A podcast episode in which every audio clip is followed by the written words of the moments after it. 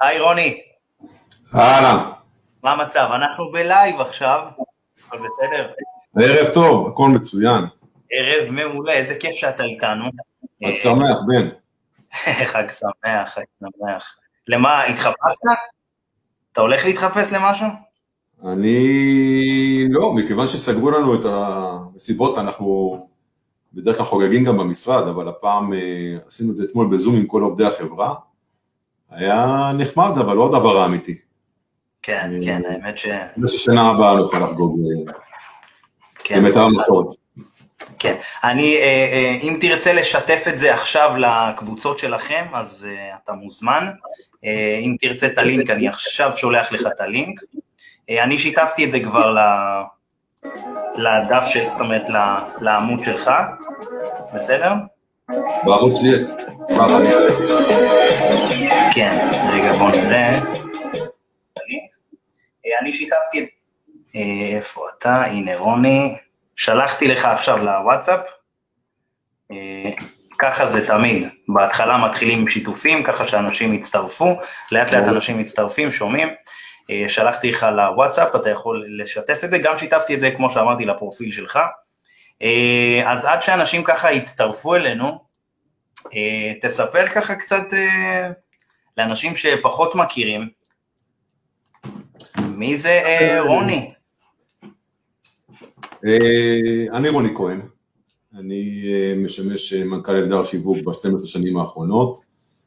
למעשה נמצא באלדר די מההתחלה שלה, שלושה ארבעה חודשים אחרי שהיא הוקמה בשנת 99, אלדר חוגגת 21 השנה. מדהים. ו- תודה. אה, אלדר למעשה, אלדר שיווק, שאותה אני מנהל, אה, היא חברה שנותנת שירותי שיווק, אה, אסטרטגיה, מיתוג וכמובן מכירות בפרויקטים למגורים עבור חברות ויזמים שונים ברחבי הארץ, גדולים, קטנים, ציבוריים, פרטיים. פריסה די נרחבת מטבריה בצפון עד אשקלון נכון להיום בדרום. אה, מטפלים בכ-80-90 פרויקטים עבור כ-70-80 חברות יזמיות. מאוד אוהבים מה שאנחנו עושים, משתדלים ליהנות מהדרך ולא רק מה... אה, להמתין לתוצאות. אה, החברה מונה כ-110 עובדים, כולל עובדי מטה, ובגדול אפשר להגיד שאנחנו משתדלים להיות חברה מובילה וככה גם נתפסים, בשמחתנו הרבה. עובדים מאוד מאוד קשה ואוהבים מאוד את מה שאנחנו עושים. זה, עכשיו, פרויקטים קטנים של לדוגמה 30 יחידות, זה משהו שאתם עושים או אתם לוקחים רק פרויקטים באמת אה, גדולים ו... בוודאי, אנחנו עושים אה, אה, פרויקטים אפילו קטנים ל-30 יחידות דיור.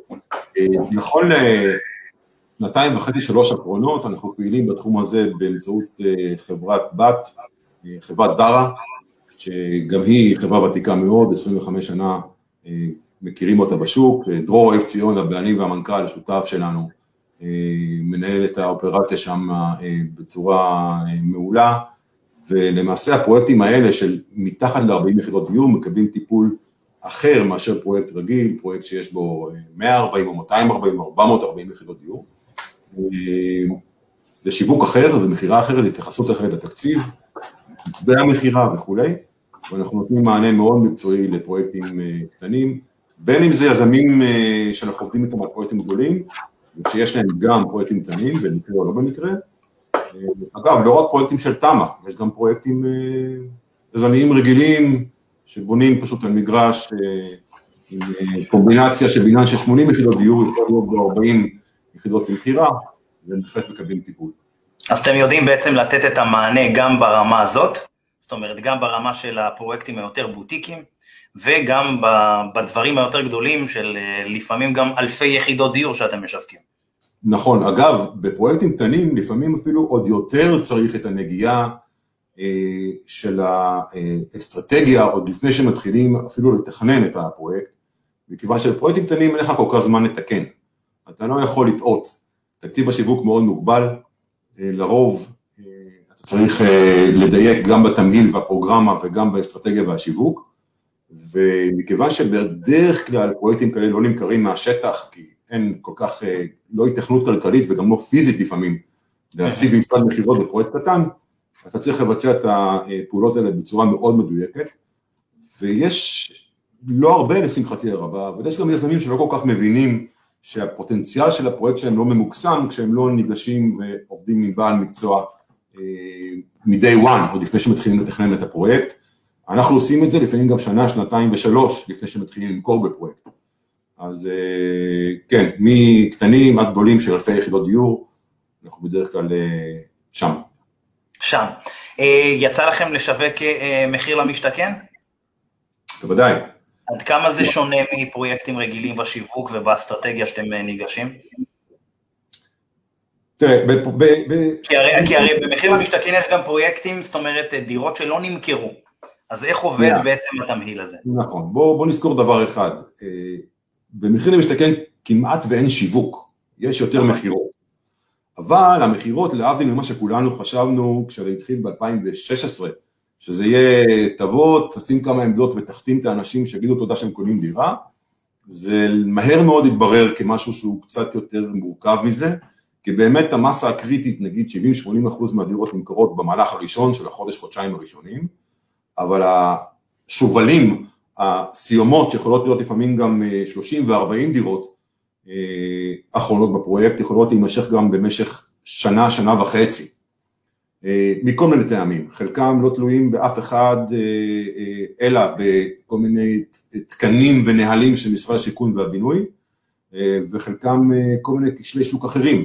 אבל ההתייחסות והטיפול בפרויקט גם של מחירים משתכן הוא אה, לעיתים יכול לקחת גם שנה, שנה וחצי, במיוחד בפרויקטים שבהם יש גם אה, אה, בנייה מעורבת, גם לקהל הרחב וגם למחיר למשתכן, שאז גם צריך לתכנן אסטרטגיה לפרויקט, מיתוג, שיווק ומכירות כמו פרויקט אחר.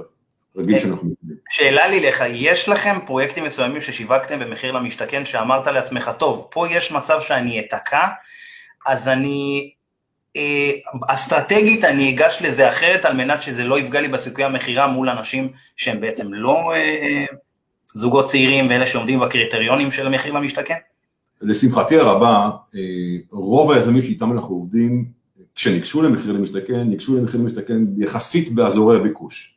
בוא נגיד אה, אשקלון אה, בדרום, עד גדרה בשפלה, ראשון, אה, הכי דרום ששיווקתם מחיר למשתכן זה בעצם אשקלון?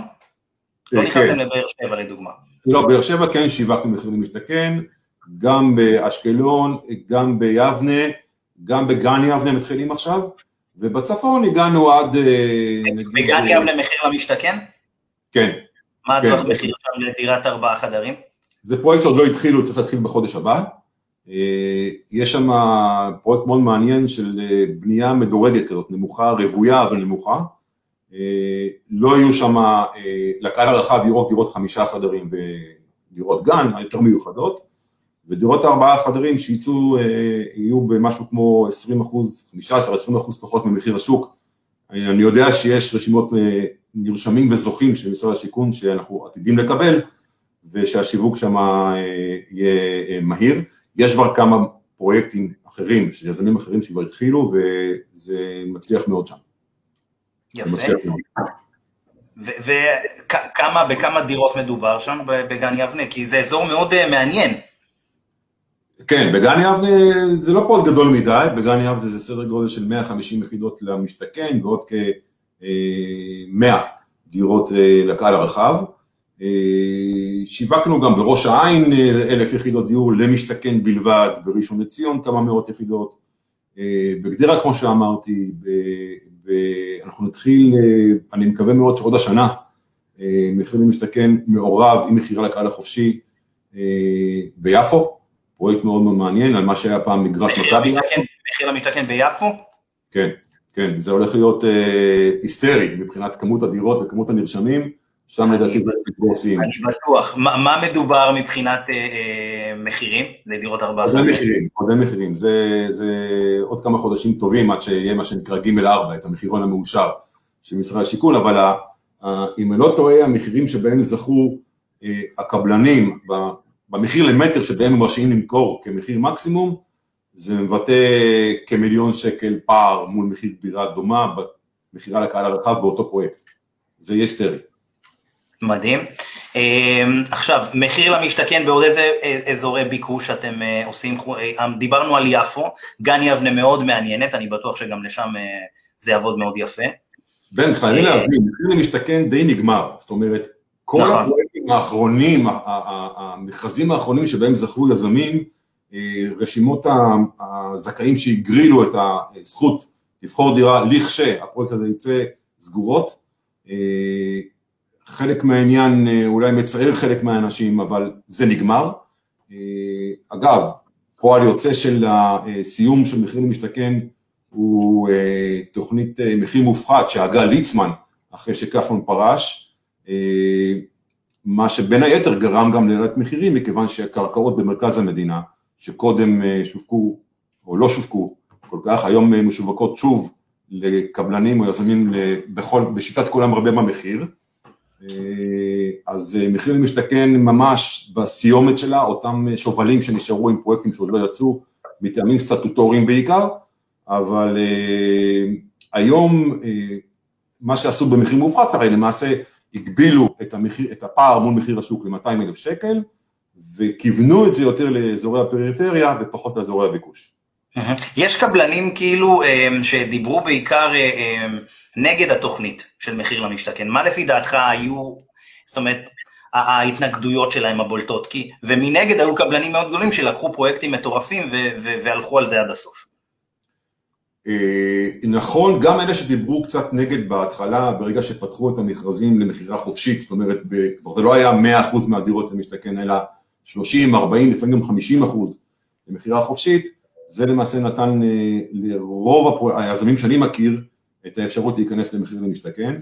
בהתחלה ההתנגדות הייתה מאוד מאוד ברורה, באזורי ביקוש אין באמת סיבה לסבסד את הקרקע ולתת מתנות ששוות מיליון שקל או, או, או 800 אלף שקל בהרצליה או שוהם נגיד, כאשר בבאר שבע הפער הוא 200 או 250 אלף שקל. וקרו מקרים אבסורדים שתושבי באר שבע אפילו לא נרשמו למחיר למשתכן בבאר שבע, ונרשמו במקומות אחרים שבהם לכאורה, או גם למעשה, הפער מול המחיר היה גבוה יותר.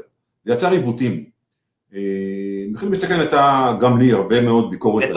בתור, באר שבעי עד לפני שנתיים אני מסכים איתך לגמרי. זה יצר עיוותים לא רק בשווקים שהם פריפריאליים, בכלל, אתה יודע, אנשים מחפשים כסף, אין מה לעשות.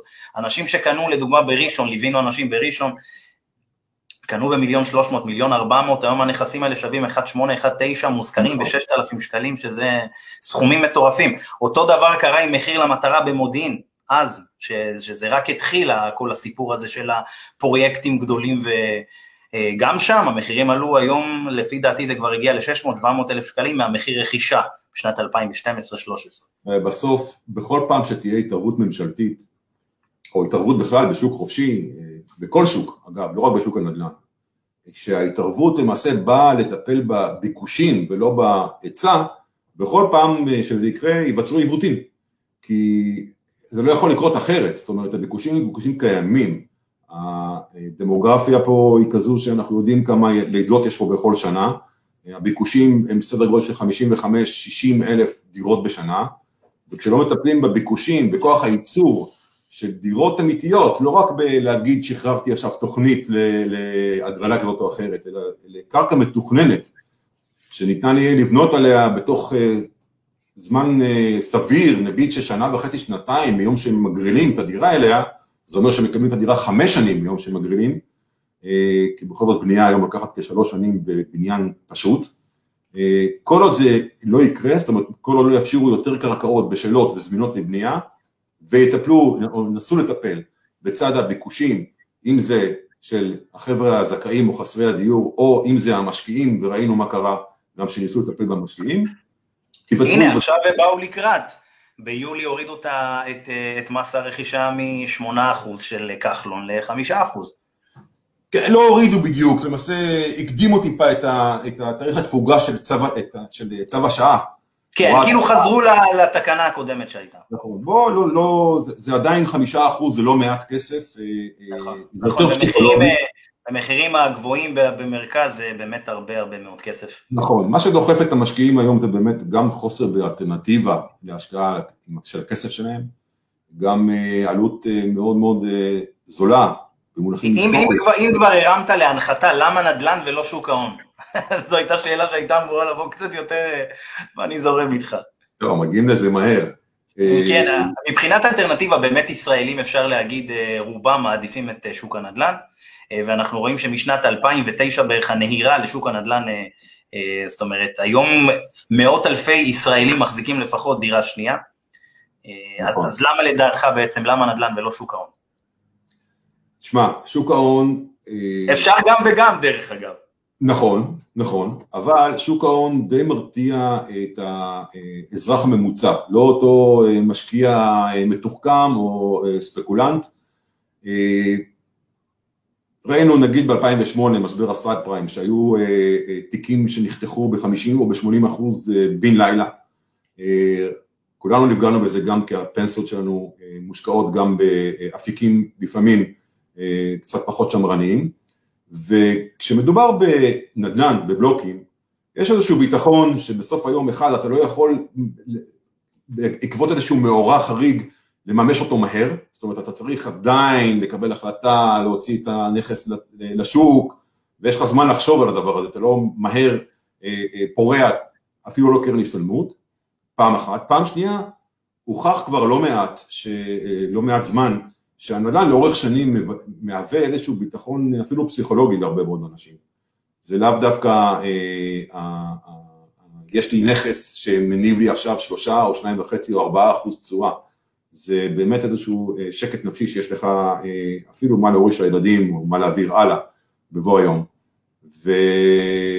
ועובדה שחוץ מזה שהיהודים אוהבים אה, להשקיע בנדל"ן או בבלוקים, עובדה שבסוף אנשים מרגישים שזה באמת האפיק הכי סולידי שיש והם משקיעים בנדל"ן. למרות שבאזורים מסוימים צריך ממש לדעת להשקיע בנדל"ן, אנחנו רואים שבתקופה האחרונה, אה, בשנים, בוא נגיד בשלוש שנים האחרונות, זה לא כמו להשקיע אה, לפני נגיד שמונה או תשע שנים, שלא משנה איפה היית זורק שקל, זה היה הופך לשתיים. אתה מבין? זאת אומרת, יש היום לא מעט משקיעים שמתקשרים אליי שרכשו נכסים במחיר X, והם פשוט יוצאים מהעסקה בהפסד. זה, זה תמיד נכון. בעיקר באזורים פריפריאליים, אתה יודע שאתה באמת צריך להכיר את השטח ברגליים, מה שנקרא. צריך לדעת איפה לקנות, מתי לקנות, איך לקנות. אה, אנשים, אה, ממה שאני פוגש ואני פוגש לא מעט, אה, מתחילים להבין שאנשי המקצוע, מיועצי השקעות ויועצי משכנתאות, ויועצי נדל"ן רצוי להשתמש בשירותים שלהם, כי באמת החלטה כזאת אתה יכול לראות על הנייר בצורה מאוד מאוד ורודה, אבל כשפותחים לך עוד כמה זוויות ווקטורים של השקפות, אתה מבין שגם אם אתה עכשיו הולך למשהו שהוא פחות מסוכן משוק ההון, עדיין יש בו סכנות וסיכונים מסוימים. אז כן, לא כל השקעה היא מצליחה, אבל לרוב, עקב זה שדיברנו קודם, שאנחנו מדינה קטנה ובאזורי הביקוש יש פחות בנייה ממה שצריך מבחינת. הילודה כאן והצרכים, אז אה, אתה לא אמור להפסיד, אתה, בסוף השאלה תהיה כמה אתה מרוויח, אם באמת היה כדאי כל המהלך, ואם בודקים את זה על ההון שהשקעת מהון עצמי, אז משקיע היום יכול לממן עד 50% מדירה הרי, ואם ראינו, אפרופו לשאלתך קודם, אם ראינו עד לפני שנה, שנה שנתיים את הישראלים שהיה להם את ה-400-500 אלף שקל בחיסכון כזה או אחר, רצים, לוקחים עוד 400-500 אלף שקל, קונים משרד, אז היום הקורונה טיפה אה, מהווה איזשהו גורם מרתיע המשרדים, אז אה, לא קונים כבר אה, משרדים, אה, לפחות לא הפרטיים, המשקיעים הקטנים, והם אלה שכן דוחפים היום את ההשקעות בנדל"ן למגורים, דירות של מיליון, מיליון 200 אלף שקל הם מצרך נדיר היום, אז אה, אנחנו רואים את זה בהחלט אה, בצורה מאוד מאוד ברורה על הגרפים של המכירות. עכשיו, מה, מה לפי דעתך אה, יכול לייצב את השוק המשתולל? איזה דברים אנחנו יכולים להכניס באמת ברמה היצירתית, חוץ מהדברים שאנחנו כל הזמן שומעים, אתה יודע, באופן סיסטמטי מהרבה מאוד אנשים שמתעסקים בנדל"ן, כמו אה, שהמדינה תשחרר קרקעות ודברים כאלה, מה, מה אפשר לעשות ב, ברמה היזמית אה, בשביל באמת, אה, זאת אומרת, להעלות את הקצב? תראה, למה אתה קורא שוק משתולל? לזה שבאמת יש היום... אה, אה, שהמחירים לא מפסיקים לעלות, אתה יודע, אנחנו, יש היום תוכנות שיש להן, זאת אומרת, אה, הן צופות, הן חוזות עבורך את העתיד, זאת אומרת, ביג דאטה, בעצם לוקח הרבה הרבה מאוד נתונים היסטוריים, אולי אתה מכיר, אני עד עכשיו עשיתי את זה באקסלים, עכשיו עברתי לתוכנה הזאת, תוכנה מקסימה, עדיין בטסטים, אבל זה עובד מאוד יפה. בגלל שאני מכיר את השוק מאוד טוב באזורים שבהם אני עובד, אני יכול באמת להעריך מה, מה יקרה וזה די מדייק. עכשיו, לא משנה איזה כתובת בדקנו, המחירים ממשיכים לעלות. זאת אומרת שבטווח של 20 שנה מדברים פה על עלייה של עוד איזה 70-80 אחוז. 80 אחוז ב-20 שנה זה לא יותר מדי לטעמי. אה, צריך לזכור דבר אחד. אין, לדעתי... זה, זה בתחזית הפסימית. שנייה, זאת אומרת, לדעתי, ב... כן. אין מכונה בין, אין מכונה שיכולה לחזות מצב רוח, אוקיי? הרי מה קורה פה היום בשלוש-ארבע שנים האחרונות? יש לנו כבר מערכת בחירות רביעית עכשיו בפתח, אין לנו באמת איזושהי יציבות, בטח לא, אפילו, בטח לא מה שנקרא על ההגה של הנדל"ן, אבל גם בשלטון המקומי וגם בשלטון הארצי אין באמת יציבות. כאשר מתמנה איזשהו שר, אוצר, שיכון, הוא מיד מבטל את התוכנית שהיה של קודמו וממציא תוכנית חדשה. התרופה, הסיפור הזה של אי ודאות, התרופה היחידה שבן אדם יכול לארגן לעצמו, הוא לארגן לעצמו איזושהי יציבות. עכשיו יציבות יכולה להיות באמת קניתי נכס, בארץ, בחו"ל, דירה, משרד, או שאלת מה אפשר לעשות, אוקיי? לבוא לכל הבדיקות הצעירים שעד היום אומרים להם בואו תגרילו את עצמכם בתור לדירה, להגיד להם רבותיי, ולא צריך להמציא פה גלגל מחדש, להגיד להם רבותיי אתם זוג צעיר, יש קריטריונים, מגיע לכם משכנתה מהמדינה, בערבות מדינה, 70 אחוז פלוס 20 אחוז שהמדינה תיתן בערבות שלה, בריביות נמוכות, ותבחרו את הדירה שאתם רוצים לקנות באזור שאתם רוצים לקנות. היום, מה שעשו עד עכשיו, למעשה במחיר למשתכן, באו והכניסו אה, אה, אה, ציבור שלדעתי לא היה קונה דירה קודם עם מלא מחיר למשתכן. תאר לך שיש אנשים שאין להם שום בעיה לגור בשכירות עוד 10 ו-15 ו-20 שנה. האנשים האלה היום, או לפני שנתיים, ששמעו שיש מחיר למשתכן, אמרו רק שנייה, רק שנייה, בואו נירשם לזה. יש לנו מתנה שמדינה נותנת, מה לא ניקח, או לפחות לא ננסה לקחת, זה תבדק עוד יותר את הבעירה של שוק הנדל"ן. כששוק הנדל"ן, שמחיר למשתכן ירד, אז החבר'ה האלה מה עושים? הם מבינים שמחירי הדירות לא ירדו כמו שהבטיחו להם, אתה זוכר שהבטיחו 30 אחוז בתחילת מחיר למשתכן? כחלון.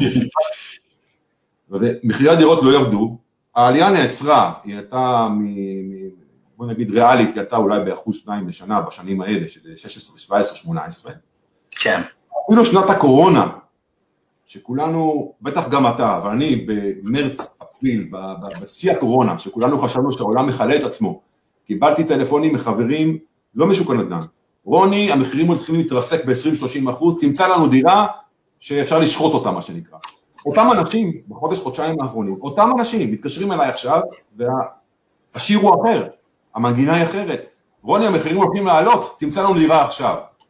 זאת אומרת, יש פה איזשהו משהו שאי אפשר לכמת אותו ולהכניס אותו באף תוכנה, הוא מצב רוח והוא חוסר ודאות שאתה לא יודע אם הוא יהיה או לא יהיה גם שלטונית, ואתה גם לא יודע באמת בסוף היום אם המדינה יודעת לייצר את אותם 60 אלף הקרוב אה, בנייה אמיתיות שמתחילות להיבנות ולהימסר בשנה.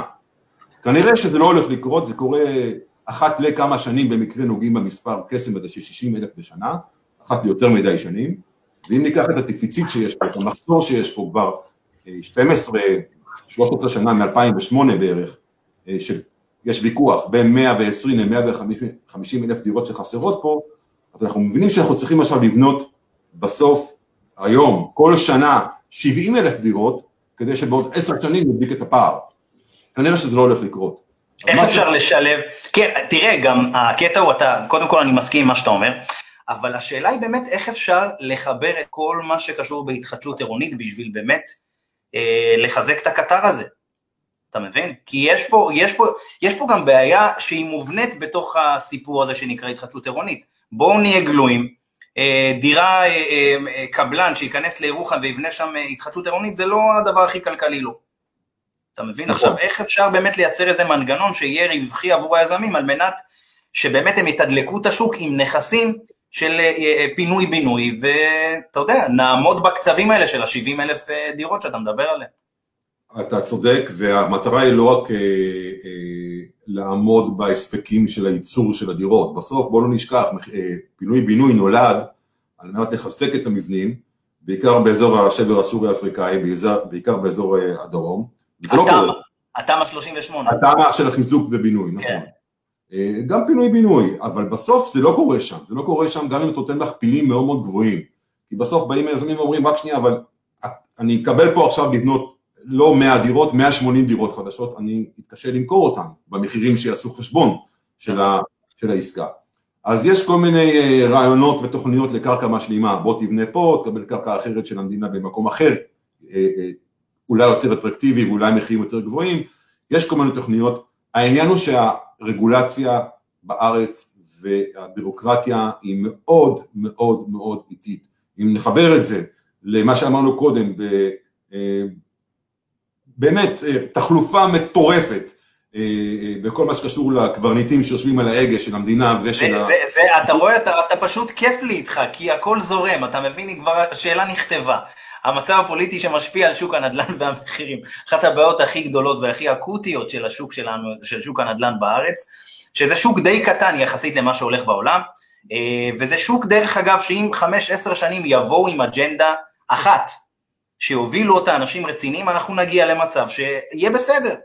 זה לא שוק של ארה"ב עם 320 מיליון תושבים שאתה מתחרפן. פה זה כאילו, אתה יודע, 70 אלף, 60, 70 אלף יחידות דיור, זה לא בשמיים. עם תכנון נכון, באמת אפשר לעשות משהו.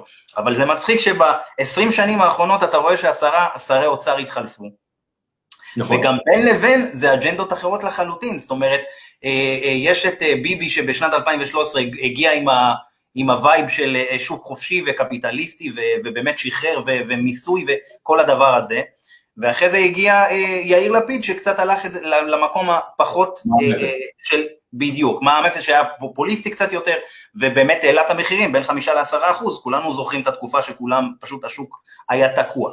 ולאחר מכן הגיע כחלון שגם אמר, הנה שוק חופשי ונשחרר וזה, ומונופולים ועניינים, בסוף, בסופו של דבר הגיע המחיר למשתכן, ששוב, לא הוריד את המחירים, על פי כל מיני מחקרים ש, שעולים. המחיר למשתכן דווקא גרם לשיח על הנדל"ן בארץ להעלות המחיר. נכון, תראה, בין מה שתיארת... אז, אז אני אשמח שתדבר על המצב הפוליטי שמשפיע, זאת אומרת, יפה, מה, מה אפשר באמת לעשות? אלה מהלכים שנולדו או נבעו מתוך אה, אה, מניעים פוליטיים יותר, אוקיי? בסוף, אם יש דבר אחד שאני חושב שהוא חובה, חובה לעשות, מי שלא יהיה להגה של אה, משרד השיכון והבינוי אחר כך, הוא להקים צוות היגוי או צוות חשיבה עם בעלי מקצוע מהתחום.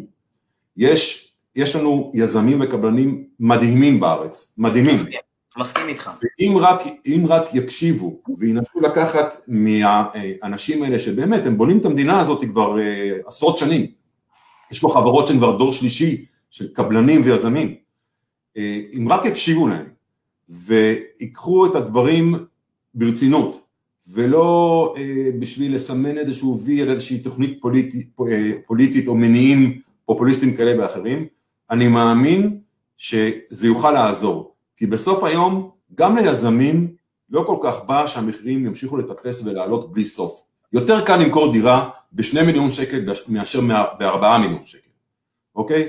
והסיכון שאתה לוקח על עצמך כיזם הוא מטורף.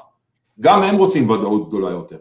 אבל כשאתה קונה קרקע ואתה יכול אה, אה, אה, להיכנס לסרט ולטיול של חמש, שש, שבע שנים במסדרונות הוועדות האלה והאחרות עד שאתה מתחיל לבנות, ובינתיים אתה משלם מימון, ואתה משלם תקורות ותשומות, אתה באמת לא יכול להשפיע יותר מדי, כי בסוף אתה חייב לגלגל את זה למחירי הדירות.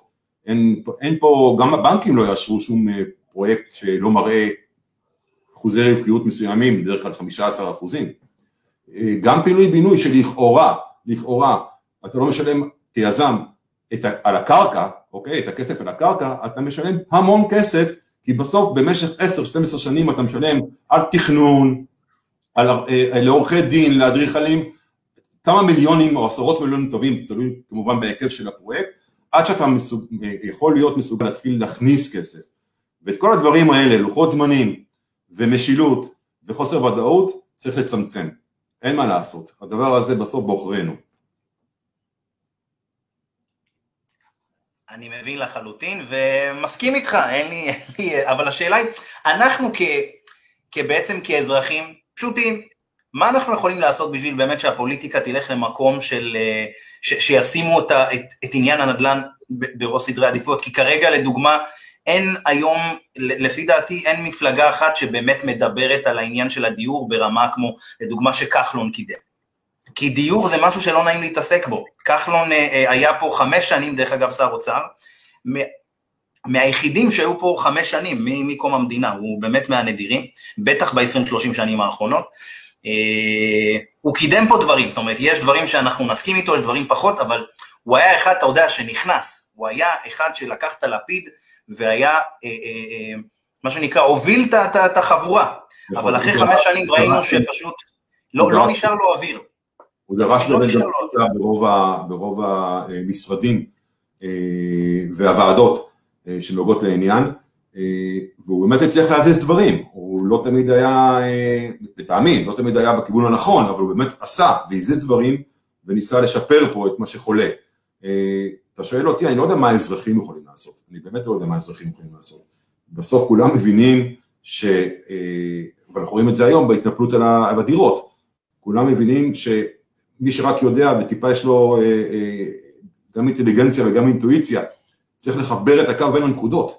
הנקודות היום פרוסות על המפה, ואתה רואה שיש מחסור בהתחלות בנייה, יש עלייה בביקושים, אין אלטרנטיבות אה, להשקעה, זאת אומרת גם הכסף שאתה שם בבנק לא מניב כלום, לקחת כסף מהבנק למשכנתה מאוד מאוד מאוד זול, אה, שוק ההון כמו שאמרנו קודם מפחיד אה, או מאיים על לא מעט אה, אנשים או על רוב האנשים, וזה מביא אותך למצב שאתה אומר רק שנייה, גם אם כבר יש לי כסף הוא נשחק, כי האינפלציה היא, היא, היא תרים את הראש, אנחנו לא, לא כל כך עוד מרגישים ומבינים את זה, אבל היא תרים את הראש. אז בתור אזרח אין לך באמת יכולת להשפיע על תהליכי התכנון ועל קצב היציאה של היחידות דיור לשוק, אתה יכול רק לדאוג לעצמך ולנסות היום, אם אין לך דירה בבעלותך, לשים יד על דירה בבעלותך, ואם יש לך היום דירה בבעלותך וקצת כסף פנוי, אלטרנטיבה היום לדעתי, עוד פעם, יש עוד אלטרנטיבות, הן קצת יותר מסוכנות לטעמי, זה הנדל"ן, זה סולידי, זה אפיק שבסוף בעוד 20 שנה, 30 שנה, יוכיח את עצמו. אני מזכיר... מה אתה אומר על נדל"ן חו"ל? אופציה מצוינת, היום קצת קשה, בקורונה זה, אנחנו מה שנקרא, הוכח שנכס בחו"ל, מוטת השליטה בעייתית מאוד, גם בימים, בטח ובטח בקורונה. נכון. אני גם פחות אוהב את ה... את ה בספרד לדוגמה, וכל מיני מקומות... זה משהו מאוד מאוד, נקרא לזה גורף, אבל יש חו"ל ניו יורק ויש חו"ל, לא יודע, גיאורגיה, אבל יש הרבה מאוד אספקטים, אבל לא בכל מקום עדיין ניתן לצפות לעליות ערך, לא בכל מקום אתה יכול... יש לכם פרויקטים בחו"ל כרגע? או שיווקתם בעבר? כן, אלדר השקעות, חברה בת של אלדר שיווק, היה, היו כמה פרויקטים ביזמות בבודפשט, פרויקטים מאוד מאוד מוצלחים. שעבדו, כי זאת אומרת כרגע מושכרים והכל רץ? כן, כן, כן, כן, חלקם, חלקם כבר נבנה ואוכלס, אבל אני, אני רוצה גם לבוא ולהזכיר שעם כל זה שלפעמים נראה סקסי, אתה עדיין לא מכיר את השלטון ואת הפוליטיקה במדינה, ויש מקומות יותר רגישים פוליטית ופחות רגישים פוליטית, אתה, אתה לא חי את זה ביום יום. אלא אם כן יש לך מישהו מאוד, שאתה מאוד מאוד סומך עליו, מקומי, משפחה, חבר, מכר כזה או אחר, שהוא גם מקצועי, אני לא הייתי ממליץ לכולם לקחת את זה בתור אוטומט, אוקיי? שם זה זול, בואו נקנה. בארץ יש עדיין מקומות שבהם יכולים למצוא... האמת שאנחנו ללקוחות שלנו באופן גורף, אם מדובר בנכס ראשון, לא לוקחים אותם להשקיע בחו"ל. לא יודע, אני אישית מאוד חושש, אתה יודע, כי אני שומע גם ורואה, יש לי לקוחות משקיעים שאומרים לי, פה נכוויתי ופה, אז אתה מאוד מאוד נזהר. ואנשים שהם רוכשים נכס לראשונה, זה אנשים, אתה יודע, שהם... גם ככה מה שמניע אותם זה הפחד.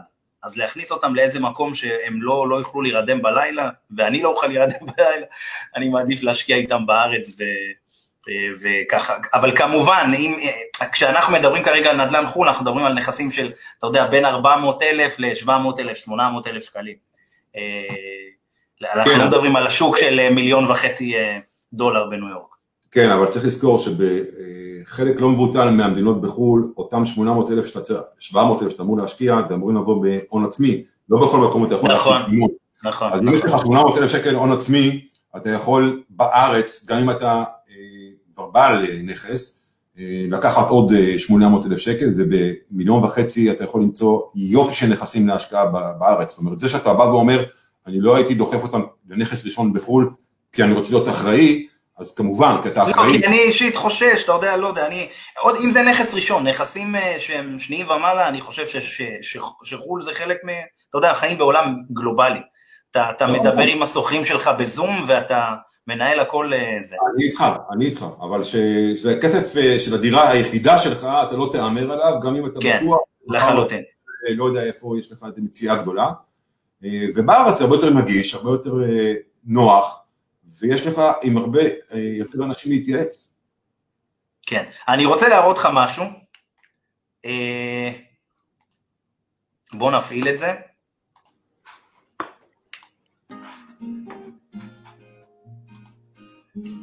אתה רואה את זה? כן. שים לב, בסין בונים תוך 19 ימים 57 קומות. תסתכל איזה מטורפים הם. והכל, אתה שומע גם את מה שזה? כן. יפה, אז, אז זה הכל גם אה, בבנייה ירוקה. הם חסכו פה בפרויקט הזה 15 אלף משאיות נמלת. תראה אחי איזה מטורפים. אותה חברה בונה בניינים, אחי, באמת, ב-12 יום, 30, 40, זה, זה מטורף. תקשיב, זה לא נורמל הדבר הזה. שים לב לדבר המדהים הזה. אז כשאני שאלתי אותך מקודם לגבי העניין של ה... אה, לגבי העניין של איזה דברים היזמים יכולים להגיע ו- ולייצר משהו אחר, גם מבחינת הקצב של הבנייה, אז כיוונתי למקומות האלה, כי אני רואה באמת בעוד מקומות בעולם, הבנייה הירוקה, הבנייה, אה, אנחנו הכרנו את זה בארץ בבנייה יותר ישר, כאילו הירוקה, הבנייה הטרומית. כשאני עליתי בשנת 91 במדינת ישראל הייתי בן איזה שלוש וחצי, אז, אז גרתי בבית, זאת אומרת בדירה שהיא טרומית, אתה מבין? זאת אומרת, אה, הרבה מאוד מבאר שבע, ובכלל, אזורים אה, בכל הארץ בנויים בבנייה הזאת. מקרים מצוין, שיווקתי לא מעט דירות כאלה בשנות ה-90. תראה מה זה. אה, בנייה מתועסת, מה שקראנו לה. כן. דרך אגב, כשעושים את זה טוב זה מצוין. לא אני מסכים איתך במאה אחוז. עכשיו, תשמע, קבלנים, יש פה מעולים בארץ. אני באמת לא חושב שהבעיה העיקרית היא היכולת של הקבלנים לצמצם את לוחות הזמנים.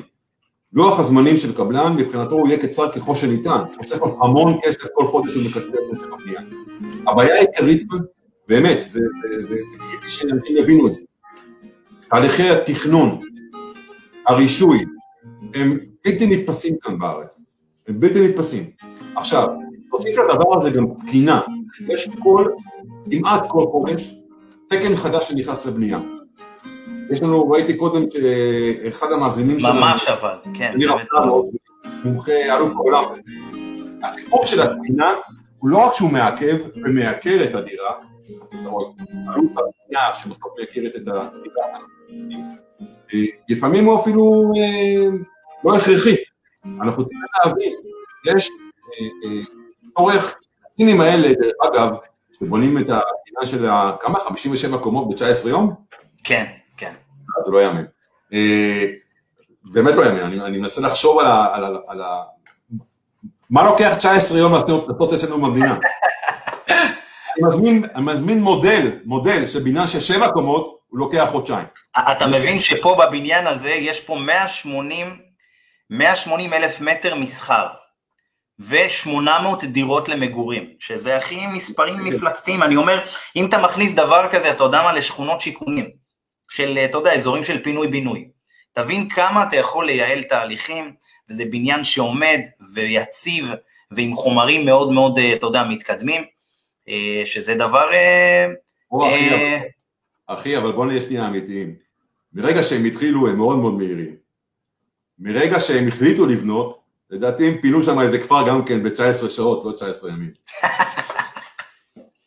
סינים זה סינים, אבל סתם עכשיו העליתי את הסרטון הזה בשביל ככה לפתוח את הדיון, אתה יודע, לעשות אותו יותר, אה, יותר מעניין, כי אני חושב ש, שכדאי שנדבר גם על הדברים האלה, זאת אומרת, יש, יש פתרונות היום לבנייה, אתה יודע, אנחנו רואים היום אנשים שגרים במשאיות, אתה בטח מכיר, כן, אה, גרים בכל מיני, כן, כל מיני קונטיינרים וכאלה, אה, ואני חושב שהמגמה הזאת תלך ותתרחב, זאת אומרת שאם עכשיו אתה מקים אה, כפר של קונטיינרים באזור המרכז, באזור ביקוש, אני בטוח שתוך זמן קצר זה יהפוך לסוג של אה, אה, כפר אה, מוזיקלי, אתה יודע, סטייל קוקה קולה בניצנים, שהרבה צעירים יגורו שם ויהיה מגניב והכל, אז השאלה היא אם, אם אנחנו לא חושבים, זאת אומרת, אם אנחנו לא, אתה יודע, השוק בארץ הוא קצת תקוע בקטע הזה, זאת אומרת, אנחנו לא יצירתיים מספיק בפתרונות שלנו.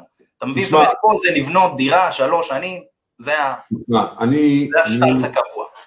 אני פחות הייתי רוצה לראות את הצעירים שלנו חיים בקונטיינרים, אולי אה, יש גם את העניין של הממ"דים, אה, שאתה לא תוכל לעשות את זה בצורה כזאת, אתה צריך לייצר איזה שהם משקוביות או, או מקלטים אה, ציבוריים. לא, סתם נתתי קונטיינרים, אתה יודע, משהו יצירתי. אבל, אבל, אבל, מה שכן חייב להתפתח פה, זה שוק המיקרו-אפרטמנטס, דירות של 30-35 מטר, לפעמים אתה יכול לעשות גם דירה של 30 מטר, עם, אה, בגובה כפול של חמישה או שישה מטר, עם אה, גלריה, שחדר השינה הוא בגלריה, ואז יש לך למטה סלון, מטבח ופינת אוכל אה, נוספת.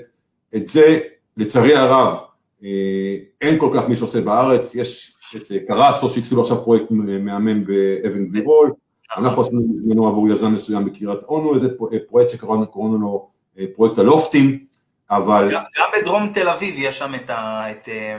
אני לא זוכר מי זה, אבל יש שם קבלן שבעצם עושה את ה... גם מיני דירות. אה, כן. זה, זה יכול לעבוד בעיקר באזורי ביקוש קשיחים מאוד. עכשיו, זה נכון. עכשיו, למה הדבר הזה חכם?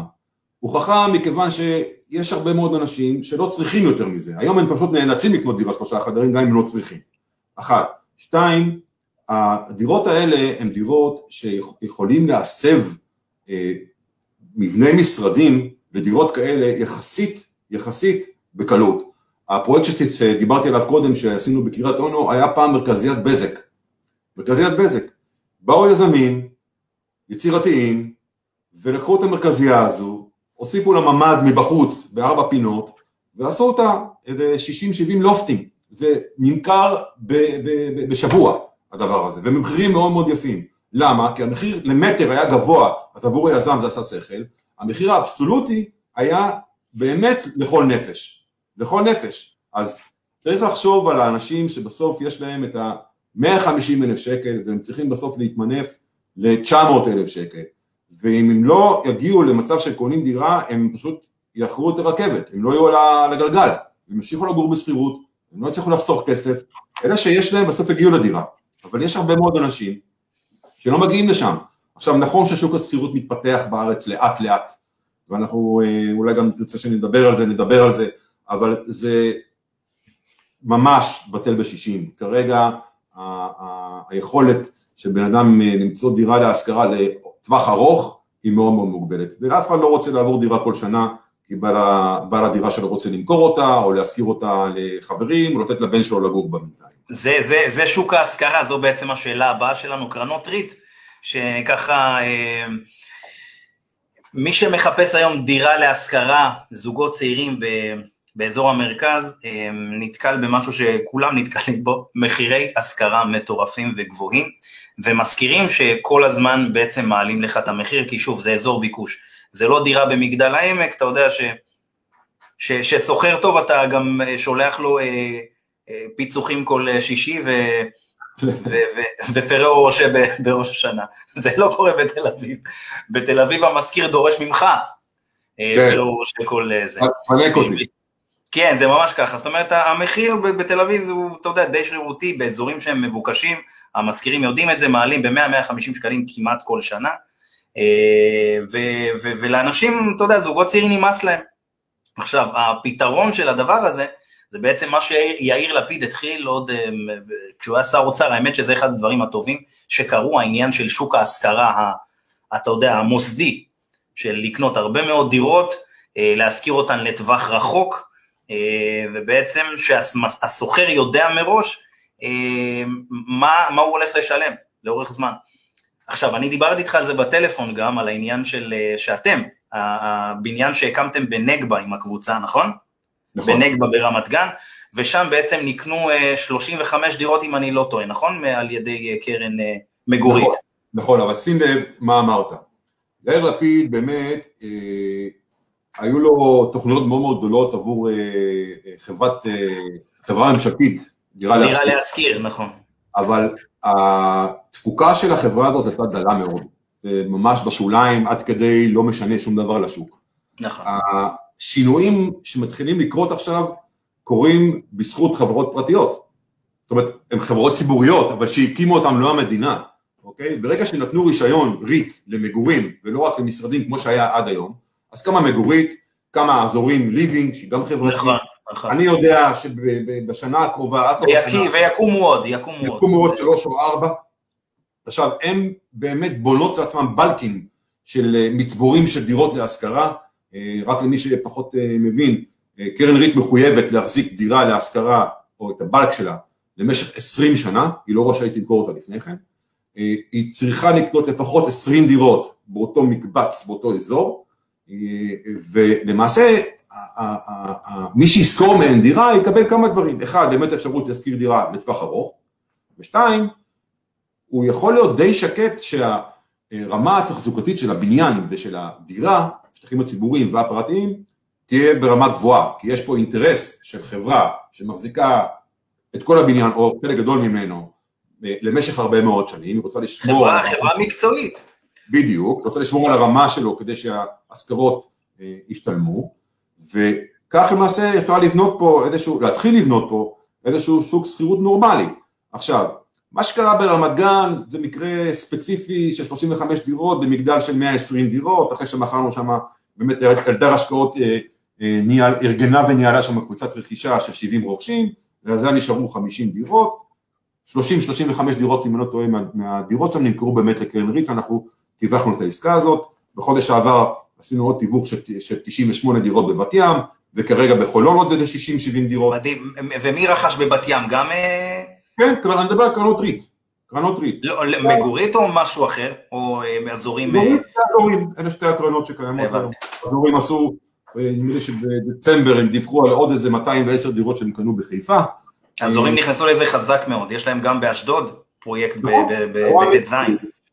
חברה מקצועית שעוסקת בנדל"ן, פתחה עוד line, יש להם אה, אה, מנהל ממונה מאוד מוכשר לצורך העניין, בחור אה, בשם ערן, והם מצוידים במזומנים שהם גייסו, והם קונים. עכשיו, הדבר הזה ישפיע בעוד חמש, שש שנים, אולי קצת, על המסה של הדירות להשכרה שיהיו באזורים טובים, באזורי ביקוש, כי גם החברות האלה משקיעות איפה שהן רואות לנכון אה, אה, בתוכנית עסקית תשואה סבירה, אבל מה שיותר מעניין אותם זה ההשבחה, גם תוך כדי תקופת ההשכרה אותם 20 שנה, כי הם רוצים לעשות שיערוכים על הנכסים שלהם, וגם בסוף בעוד 20 שנה שיש להם את האפשרות למכור, הם לא חייבים למכור, את האפשרות למכור, אם זה יעשה שכל, באמת התשואה עבור המשקיעים שלהם, אני מזכיר, מגורית היא קרן שיש לה אה, אה, מחזיקי מניות והם צריכים אה, להשיא ערך עבור המניות, בעלי המניות ומה שהם רואים לנגד עיניהם מכיוון שהתשואה נמוכה זה באמת השערוכים. עכשיו, למה המחירים, אמרת קודם, הזכרת קודם את אותו אחד, בעל דירה רשע שמעלה ב-150 שקל את השכר דירה? כי בסוף מחירי הדירות עולים. וכשמחירי הדירות עולים, אם מחירי השכירות נשארים תקועים, התשואה נשחקת, יורדת. רק כשמחירי הדירות עולים בקנייה או במכירה, הם גם מתישהו יקבלו תיקון שיבוא לידי ביטוי במחירי השכירות. זה לא יכול אה, להיות אה, חד כיווני. אז בסוף היום, כשאתה קונה היום דירה להשקעה, ולפני שנה הייתה מיליון וחצי, והיום היא מיליון שבע מאות, אתה עדיין רוצה להשיא, נגיד... למרות שבאופן כללי בארץ מחיר ההשכרה לעומת מחיר הקנייה ברח משמעותית. נכון. אתה מבין, התשואה היום היא מאוד מאוד נמוכה, בבאר שבע היום התשואה הממוצעת לפחות, היא פחות מסביב השלושה אחוז, התשואה הממוצעת. כמובן שמשקיעים בב... מה זה? למה אתה חושב שזה קרה?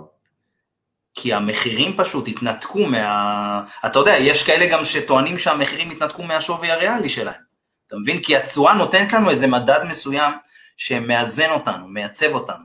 אתה יודע, כן. חלק מה... כשהשמאים מעריכים נכס, יש להם, יש להם כמה יש להם כמה שיטות. אחת מהשיטות זה בעצם שיטת ההשוואה, תפוח לתפוח, שיטה אחרת זה בעצם חילוץ. העניין של התשואה, כן, והעניין, והשלישי זה חילוץ שווי קרקע, נכון?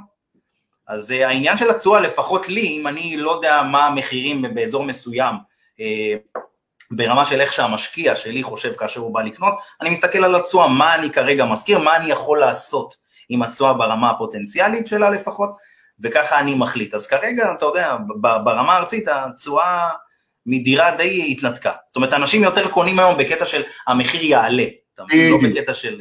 בדיוק, בדיוק. בואו, התחלנו את השיחה שלנו אה, בשיחה על שוק ההון, למה כדאי דירה ולא שוק ההון.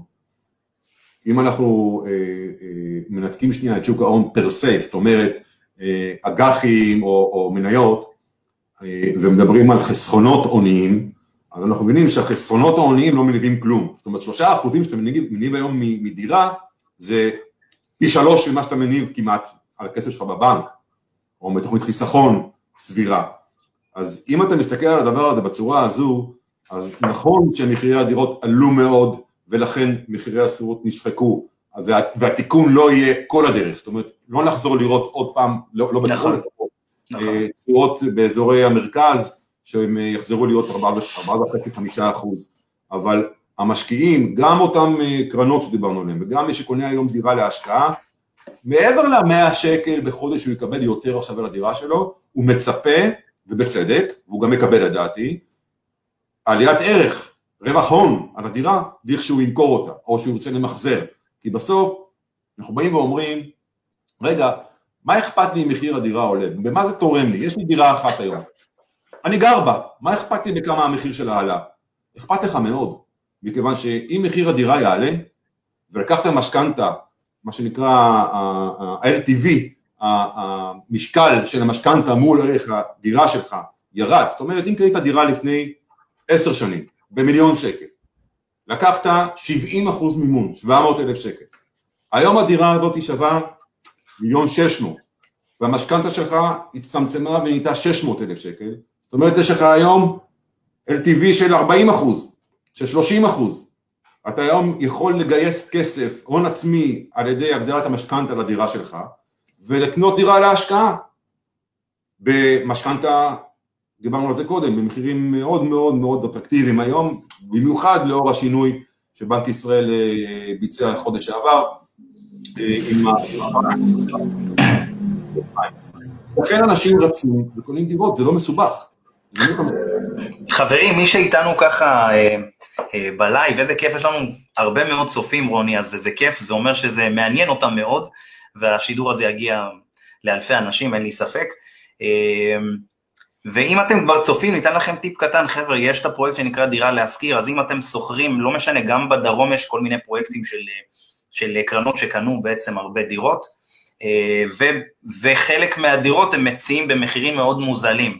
לדוגמה, גם אפילו ברמת השרון העשירה, אה, גם שם יש בעצם אה, אה, קרן שרכשה, מגורית, רכשה איקס נכסים, איקס דירות, שחלקן מוצעות במחירים מוזלים מאוד. זאת אומרת שאם מחיר דירה של ארבעה חדרים הוא סביב ה-6,500 או 7,000, אתם תוכלו לשכור בסביב ה-4,200, 4,400, שזה מחיר סופר אטרקטיבי אה, לרמת השרון, אז אה, תכתבו פשוט בגוגל, ואם תרצו משהו נקודתי שנבדוק עבורכם, תשלחו לי פשוט הודעה לפרטי, ובאהבה גדולה נעשה את זה עבורכם.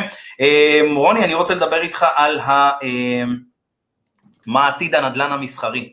אנחנו רואים שהיום בתקופה הזאת מאוד מאוד קשה להשכיר נכסים מסחרים, אתה בטח גם מתמודד עם זה. אנחנו רואים הרבה מאוד כתבות בנושא הזה.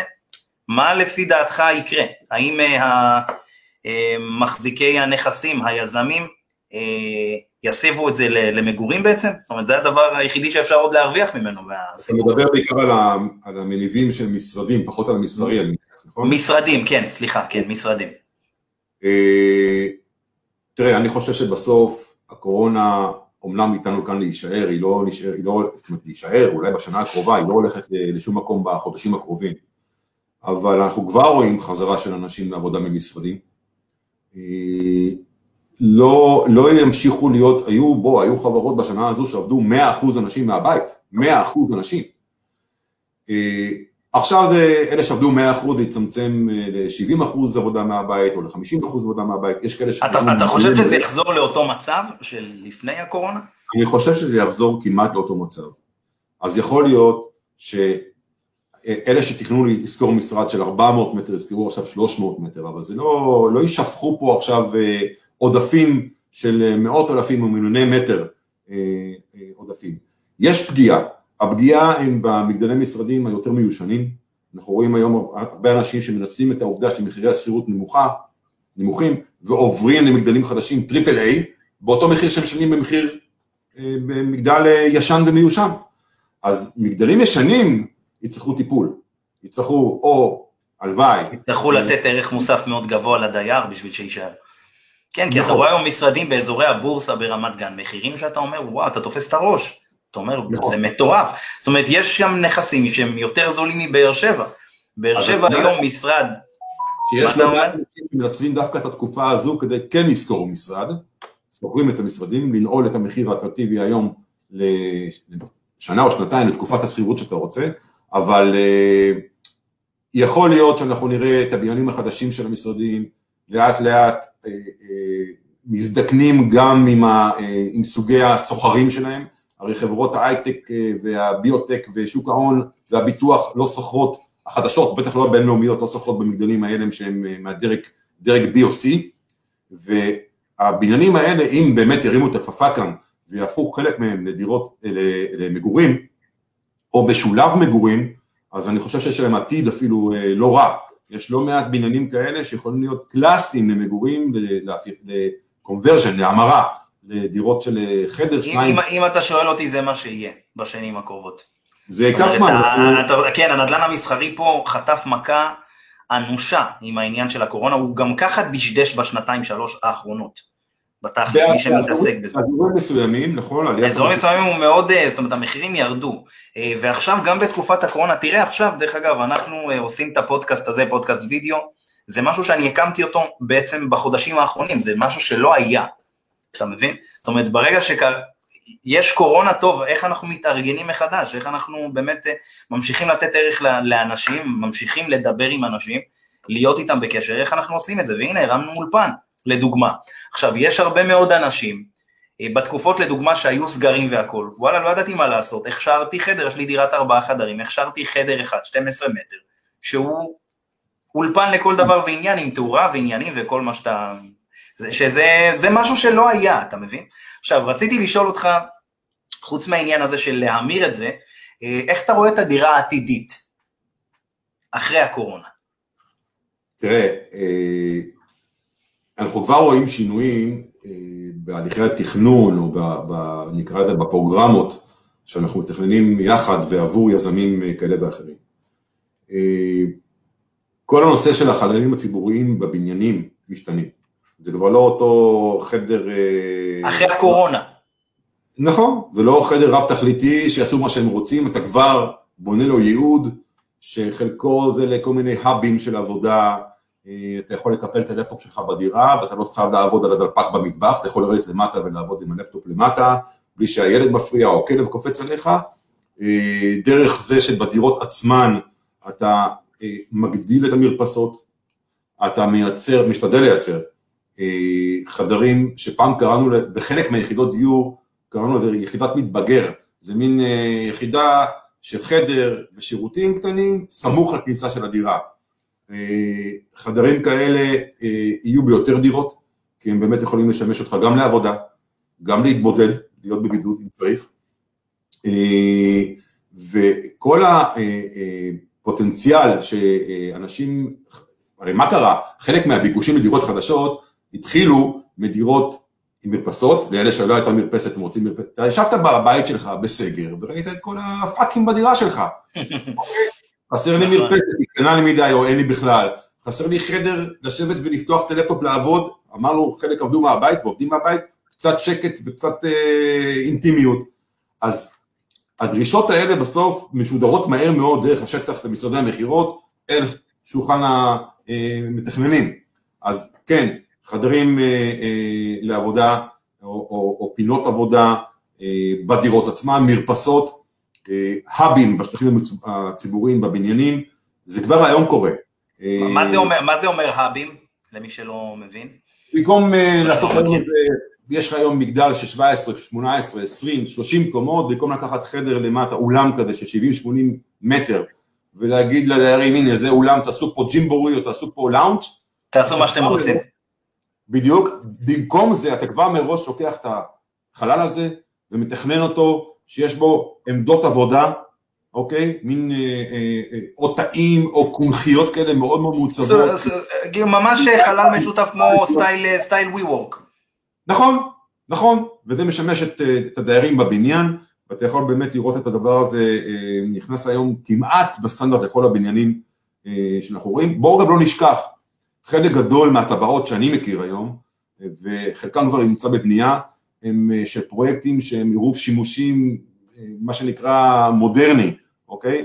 זה מגדל משרדים, ומעליו מגורים, או מגדל משרדים ולידו מגורים, ולמטה מתחת לכל זה שטח מסחרי, זה כבר לא יכול להיות קניון, זה יכול להיות איזה מרכז מסחרי שכונתי, או מסחר רחוב שפונה החוצה לרחוב, שייתן את השירותים גם לתושבי אה, אה, דיירי הבנייני מגורים וגם למי שנמצא ביום במשרדים.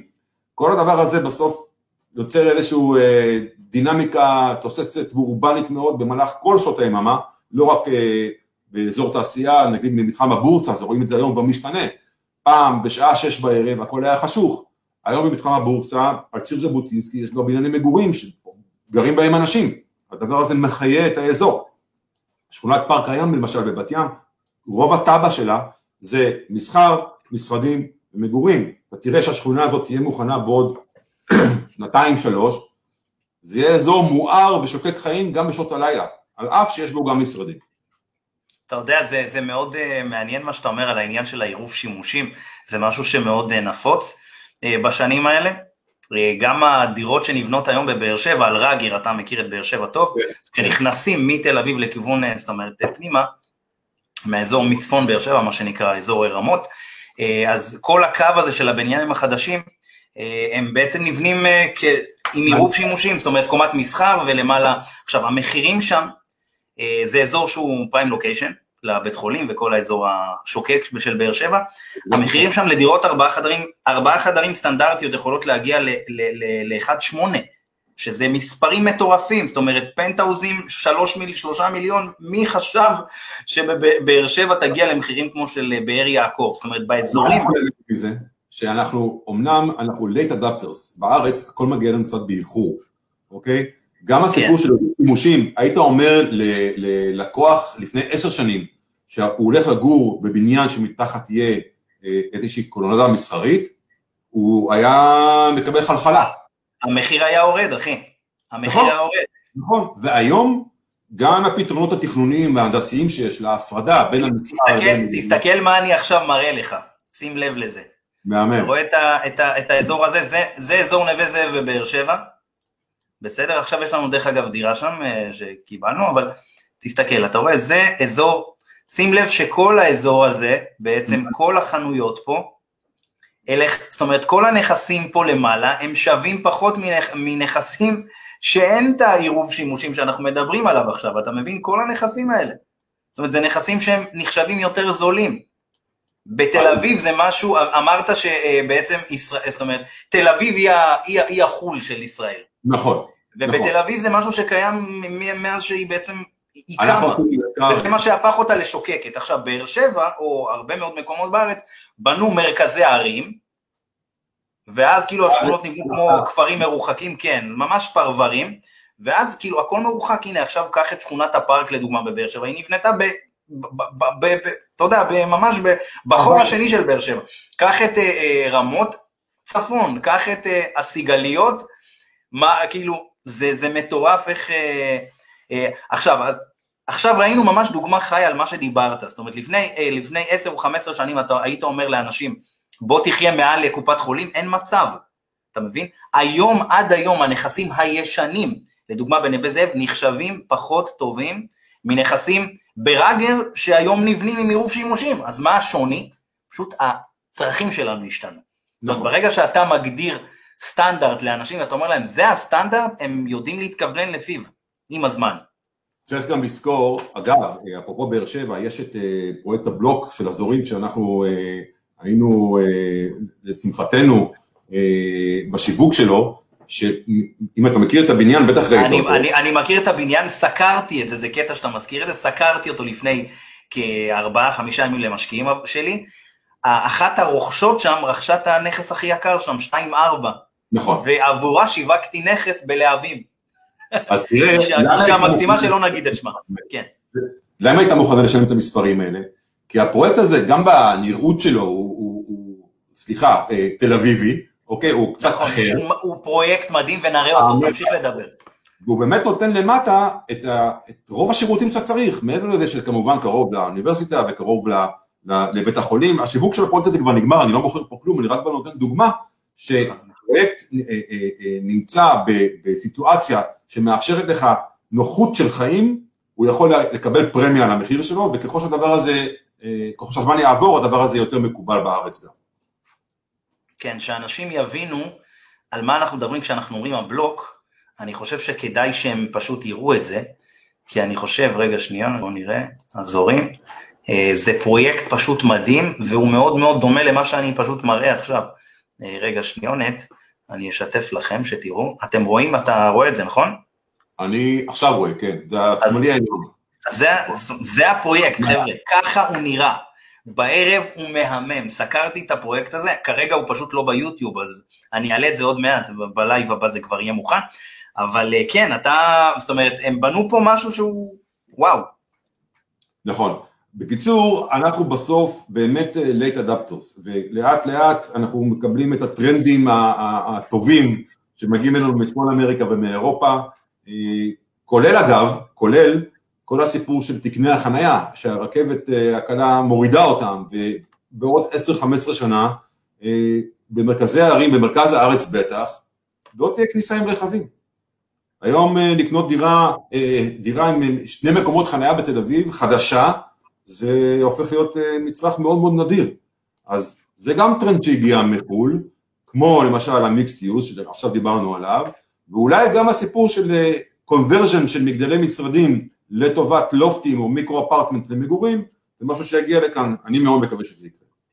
זה, זה קטע, אבל אני, זה, אני לא יודע, זה, זה מעניין שהדירות הישנות, כמו שהראיתי לפני כן בנווה זאב, הן עדיין סובלות מהסטיגמה הזאת. אתה מבין? זאת אומרת שאם אתה הולך לדירה חדשה, כאילו גם ה mind, זאת אומרת, התודעה שאתה מגיע, היא שונה, שזה באמת מדהים לראות את זה, זאת אומרת נכסים בארבעה חדרים מעל זה נמכר 1.8 או 2 מיליון או 2.4 כמו במקרה שאנחנו מדברים עליו כרגע, ו... אבל נכסים בנווה זאב שהם מעל, אתה יודע, מראש אנשים כותבים במודעה מעל חנויות, כאילו זה משהו שאנשים מקבלים על עצמם, yeah. שזה מדהים לראות את זה. דרך אגב, גם קבלנים לפי דעתי, כשהם רק בנו לפני 25-30 שנה, הם עשו הוזלות מסוימת, כי הם ידעו שהם ירוויחו על השטחי מסחר. היום זה כבר לא קורה, אני מאמין, נכון? תקן אותי אם אני טועה. נכון. נכון. אני, אני, תראה, אתה אומר חדש, כשזה חדש... רוני, סליחה שאני קוטע אותך, אתה מאמין שאנחנו כבר שעה ועשר דקות מדברים? לא, ברצינות. אמרתי לך שיהיה מדהים, נכון? הזהרתי אותך, הזהרתי אותך מראש. הזהרת כמה פעמים. כן, ואנשים כל כך נהנים, כיף לי, אז אה, בוא נמשיך. זה מעניין, אני אגיד לך, תראה, יש לי איזשהו... אה, אה, יש לי איזושהי מחשבה שעכשיו תוך כדי השיחה שאתה דיברת עלתה לי בראש. כשבן אדם רואה משהו חדש, הוא מקבל את זה כאיזושהי, אה, אני לא רוצה להגיד עובדה, אבל איזשהו נתון. וואלה, ככה בונים את החדש, ככה הוא נבנה חדש. נכון. זה העולם המודרני. אני רוצה להיכנס לקטע הזה של אה, עולם מודרני, או שאני רוצה להישאר איפה שהייתי פעם במחשבות שלי? שאני צריך לנסוע למרכז השכונתי, שאני צריך לנסוע למכולת, שאני צריך לנסוע ל... לא יודע, לחנות ספרים, שאני צריך לנסוע... רק שנייה, ככה בונים חדש, בוא נבחן את זה. עכשיו, כשמבינים גם שככל שעובר הזמן, ההתפתחות הטכנולוגית וההנדסית יודעת לפתור את המחלות שהיו פעם בעירוב שימושים הישן, קרי, אזורי פריקה וטעינה, ריחות, נכון. מנדפים, נכון. הפרדה של חניונים, עם... באמת, ככל שהדבר הזה, אה, אה, אה, ככל שאתה נכנס לזה, אתה מבין, ויש טרנד כזה, דרך אגב, אני הייתי בסמינר בניו יורק לפני כמה שנים, שבא ואומר שהירוק החדש הוא צפוף כמה שיותר בעירוב שימושים. נכון, נכון, נכון. אוקיי? מסכים איתך. זה יורד ברגל העבודה, ברגל הקניות, ברגל ה... אה, אה, אה, לא יודע, לבילויים שלך, וברגל אתה חוזר גם לדירה כדי... זו הטאבה, זו הטאבה בבאר שבע. בבאר שבע היה גם את כל ההסכמי גג שעד 2022 נבנים בעצם 20-22 אלף דירות, ו... והאמת שזה, הקצב מדהים, זאת אומרת עומדים ביעדים, ו... ואפשר לראות ממש בכל באר שבע מנופים. אה, אבל, אבל היום יש באמת את העניין של העירוב שימושים, שאני אישית דרך אגב מאוד אוהב את זה, כי אני גם, לפני שהגעתי לרמת גן הייתי אה, גר כזה על הקו של תל אביב, ושם זה, אתה יודע, אתה גר ליד איפה אה, כיכר רבין, ואתה חי את הדבר הזה, אני מאוד אהבתי את זה, כי הכל קרוב. בא לך דואר, יש לך קרוב, בא לך ספר, הכל, הכל מאוד מאוד נגיש. זה ממכר, בן, לא תוכל לחזור אחורה. האמת שעכשיו שאני גר ברמת גן, אני מבין שוואלה, השקט הזה יכול לפעמים לחרבן אותך. אתה אומר, מה זה העיר הזאת, כאילו, מה, מה באתי לפה, אתה יודע, ל... לא יהיה פה ברמת גן, יש ברמת גן אזורים שוקקים. אה, כן, כן, דבר אליי, אני מקשיב. מומחה לבאר שבע, צמודי קרקע בבאר שבע, זה משהו שיש לו עתיד? זה משהו שיש לו ביקושים? יש לו עתיד מדהים. מדהים. אני אוקיי. בדיוק, אני אגיד לך מה. מאוד פריפריה, כמו עומר וכולי, ששם יש צמודי קרקע. אז באר שבע, באר שבע בגלל, זאת אומרת, בעבר היו, באמת היה, הרבה בנה ביתך כזה, פרויקטים כאלה. כמו פלח שבע ונאות לון, כן. אזורים מסוימים. אתה מכיר קצת, נכון? כל האזורים של הווילות, כן. וזהו, אז היום בדיוק אה, חבר שלח לי הודעה לפני אה, שלושה ימים בערך, תקציב של שלוש מאה אני מחפש בכלניות, אני כזה מחזיק את הראש, אני אומר fuck, לפני 4-5 שנים שיווקנו שם שטחים ב-450 אלף שקל, 500 אלף שקל. אתה מבין, היום שטחים שווים כבר מיליון שתיים, מיליון שלוש, זה מטורף. עזוב, קח את אופקים, קח את אופקים, זכאים שם לפני ארבע שנים, רכשו אה, אה, אה, קרקעות ב-250 אלף שקל, חבר במקרה קנה, חבר טוב.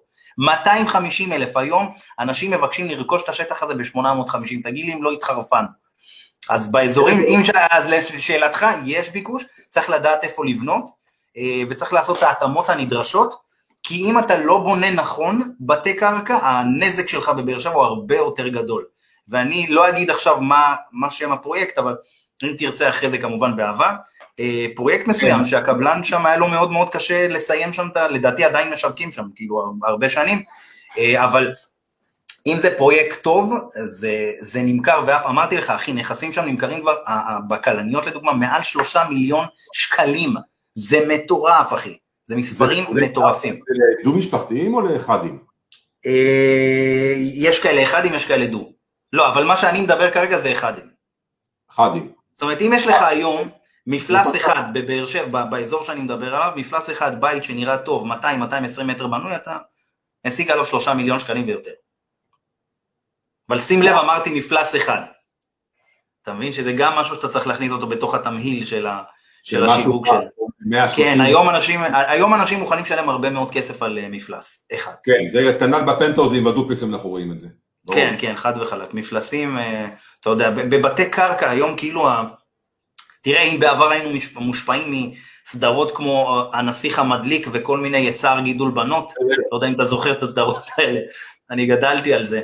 ואתה יודע, היינו מושפעים מהמדרגות האמריקאיות, אתה יודע, בתים אמריקאים סטנדרטיים הם אה, תמיד אה, עם מדרגות כזה ועם ענקים, מפלצתיים. אז פעם היינו, זה, זה היה סבבה לראות מדרגות בבית. היום ישראלים, עצלנים, אוהבים שהכל, אתה יודע, מפלס אחד בקיצור שווה הרבה יותר. מעניין. מעניין מאוד. אני אעשה איתך שיחה פרטית על זה, זה מעניין אותי. באהבה, ואני אגיד לך בדיוק איפה זה, ואני אראה, דרך אגב, היום אני מלווה מישהו, שלושה מיליון, שלושה, שלוש, שלוש, כמעט שלוש מאה, באזור שהוא ישן לחלוטין. נכון, הבית מפלצתי, אבל שלושה מיליון חבר'ה זה ים של כסף, אזור ישן, וילה בת 25, בבאר שבע. זה, זה מטורף. דרך אגב, אני היום גר ברמת גן, פעם בשבוע אני בבאר שבע, יש לי משרד פעיל מאוד בבאר שבע, וזה באמת אה, מדהים, אה, מדהים לראות איך באר שבע מתפתחת. אנחנו עובדים בבאר שבע, אופקים ודימונה, שלוש ערים שהן מאוד מעניינות, והן כאילו אחת משלימה את השנייה. זאת אומרת באר שבע כבר התחילה להתייקר מאוד בשנת 2017, בערך התחלנו ככה לפזול לדימונה ברמה ממש של השקעות, היום אנחנו מחזיקים שם מספר נכסים, אותו דבר לגבי אופקים. באופקים, אופקים התפתחה בצורה מאוד מעניינת, כמו שקרה בשדרות. תסתכל על הגרף, תסתכל מה קרה בגרף של שדרות, המחירים לא מפסיקים לעלות. עכשיו, אנשים במרכז לא מבינים מה קורה, אומרים כאילו, שדרות כל היום מופגזת וטילים והכול, הם רק לא זוכרים פרט מאוד חשוב, שהיום כאשר שדרות מופגזת, גם אשדוד ואשקלון מופגזות. אז כך שהרבה מאוד צעירים שגרים רבע שעה, זה, זה רבע שעה נסיעה משדרות, הם מגיעים אה, מאשדוד ואשקלון לשדרות ומייקרים שם את האזורים ברמה מטורפת. היום שטח בשדרות, אחי, סביב המיליון שקל, זה הזיה. זה מספרים מטורפים. אף אחד לא דמיין דבר כזה. עכשיו, אם אתה לוקח עשור אחורה את שדרות, אני לא מאמין שאנשים היו מאמין, כאילו, דבר כזה יקרה. עכשיו, זה קרה בגלל שהטווח של העזתים עלה, של המחבלים, לא העזתים, אלה שבסדר הם בסדר. אבל הטווח של הירי עלה באופן משמעותי, זאת אומרת הוא מכסה כבר חצי מהדרום, אז אומרים כאילו גם ככה אני מקבל שם את צבע אדום, אז אני, אסע רבע שעה ואני אחסוך מאות אלפי שקלים במיסוי, אתה מבין? זאת אומרת אם שני, שני זוג, אה, לא יודע, אחד רואה חשבון, אחת אשת אחים מרוויחים סכומים גבוהים, הם יכולים לחסוך ביחד 100 אה, אלף שקל בשנה, מיסוי רק, אז זה רבע שעה, פצצה, אתה מבין? אז הם בונים וילות שם מטורפות, אופקים היום, וילות מעל שני מיליון שקלים, זה לא... אתה יודע, מי שרק חי, אתה יודע, יכול להבין את הפליאה שלי. זה מה קורה גם לנתיבות, נתיבות היא באמת אה, דוגמה... אבל, אבל אם תסתכל על, על, לדוגמה, כמו שאמרתי, על אופקים, או נתיבות, או גם נתיבות, ש, כמו שאמרת, וגם אוסדרות, אה, אה, אתה תראה שמי שמעלה שם את המחירים, זה, זה האלה שקשורים לערים היותר גדולות ויותר חזקות.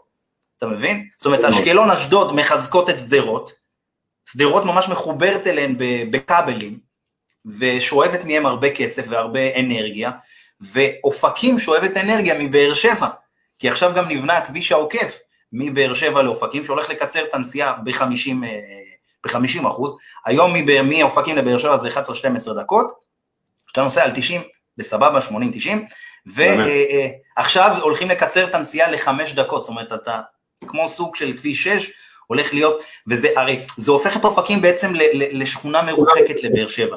אתה מבין? אז מה, עכשיו באר שבע, אה, אופקים התחלקה לאופקים הראשונה ואופקים השנייה, אם מכניסים קצת את אבישי בן חיים היקר. אז זה, זה מה שקרה בעצם. אופקים השנייה היא העשירה בעצם. אתה רואה שם מגדלים ודירות שם, דירות ארבעה חדרים, מיליון מאה, מיליון מאה חמישים, זה הזיה אחי. תראה בן, תראה כמה, כמה הנדל"ן יכול לשקף מדהים, מדהים. אה, חברתיים שקורים במדינה הזאת, זה... ביטחוניים במדינה הזאת. ואם אנחנו מסתכלים, קודם כל בעיניי זה חובה שזאת הסיבה, בעיניי זה שהדרום אה, אה, מתעורר גם ברמת הביקושים וגם ברמת ההתפתחות, אה, זו ברכה מאוד מאוד גדולה.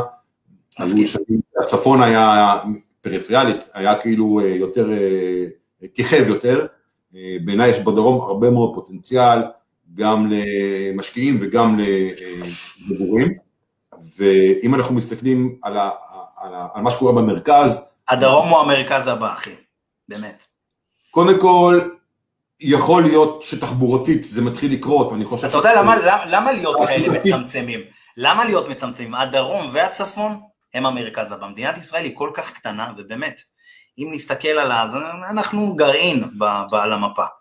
ואתה יודע, לאט לאט אנחנו מתחברים. זה מעניין אותי כל הזמן כשאני עובר בערבה, אתה יודע, בעיקר לעיר הנדל"ן באילת, שאנחנו שנינו כל שנה הולכים לשם, רק שהשנה זה קצת התפקשט בגלל, בגלל הקרנולה, כמו שדקל וקנר אומר, הקרנולה.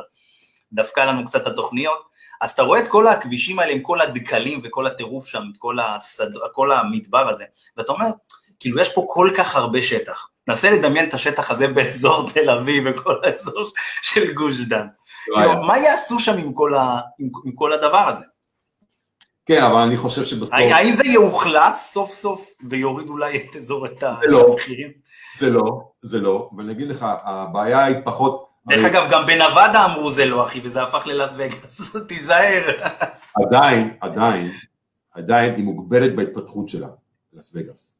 יש בעיה אחת עיקרית, והלוואי, וזה יהיה המודל שנוכל להביא מווגאס, וזה הסיפור של התעסוקה, אוקיי? נכון. תחבורתית, אפשר לפתור את זה. אפשר לפתור את זה. כי אם אתה תפתור את זה רק תחבורתית, אתה תגרום בסוף לאנשים לגור בבאר שבע, סליחה, אה, אה, לגור בבאר שבע ולעבוד באופקים או להפך, אבל לא, אתה לא תייצר להם באמת את האינסנטיב לקחת את המשפחה שלהם ולעבור לגור בבאר שבע, לעבוד בבאר שבע ולבקר את המשפחה פעם בשבוע במרכז בנסיעה של שעה, זה באמת לא סיפור. אבל כל עוד באמת הפתרונות התעסוקתיים הם לא אה, נגיד מגוונים ורבים כמו שיש במרכז, אני לא רואה את השינוי הזה. מה שקורה בבאר שבע ומה שקורה בחיפה, לדעתי מושפע בעיקר גם מהאדוות, מהאדוות שיש בהתפתחות של המחירים במרכז, זה משפיע, אין מה לעשות. המחירים עולים בתל אביב, המחירים עולים ברמת שרון, עולים ברמת שרון, עולים בהרצליה ובהוד השרון, עולים בהוד השרון, יעלו בפרדסיה, עולים בפרדסיה, יעלו בדירת הכרמל ובחיפה. שים, שים לב, אנחנו מדברים על הדירה העתידית, אז זה העתיד, אתה רואה אילון מאסק, אילון מאסק, אה, הוגה את הדבר המטורף הזה, Hyperloop, יכול להיות שמעת, כן. מערכת, מכיר את הדבר המטורף הזה? מכיר אותנו בשנייה, בתוך קפסולה. כן, זה, זה נראה לי הדבר היחידי שיציל את את החיבור של הערבה למדינה. זה נראה לי אחד הדברים שאנחנו צריכים להשקיע. כל העניין של התחבורה בכלל, באמת זה יכול להיות אתגר מדהים לחברות הייטק המדהימות שלנו פה בארץ, אה, לעזור לנו עם הדבר הזה. אתה יודע, יצא מובילאיי ויצא כל מיני, יצאו פה חברות רציניות מאוד.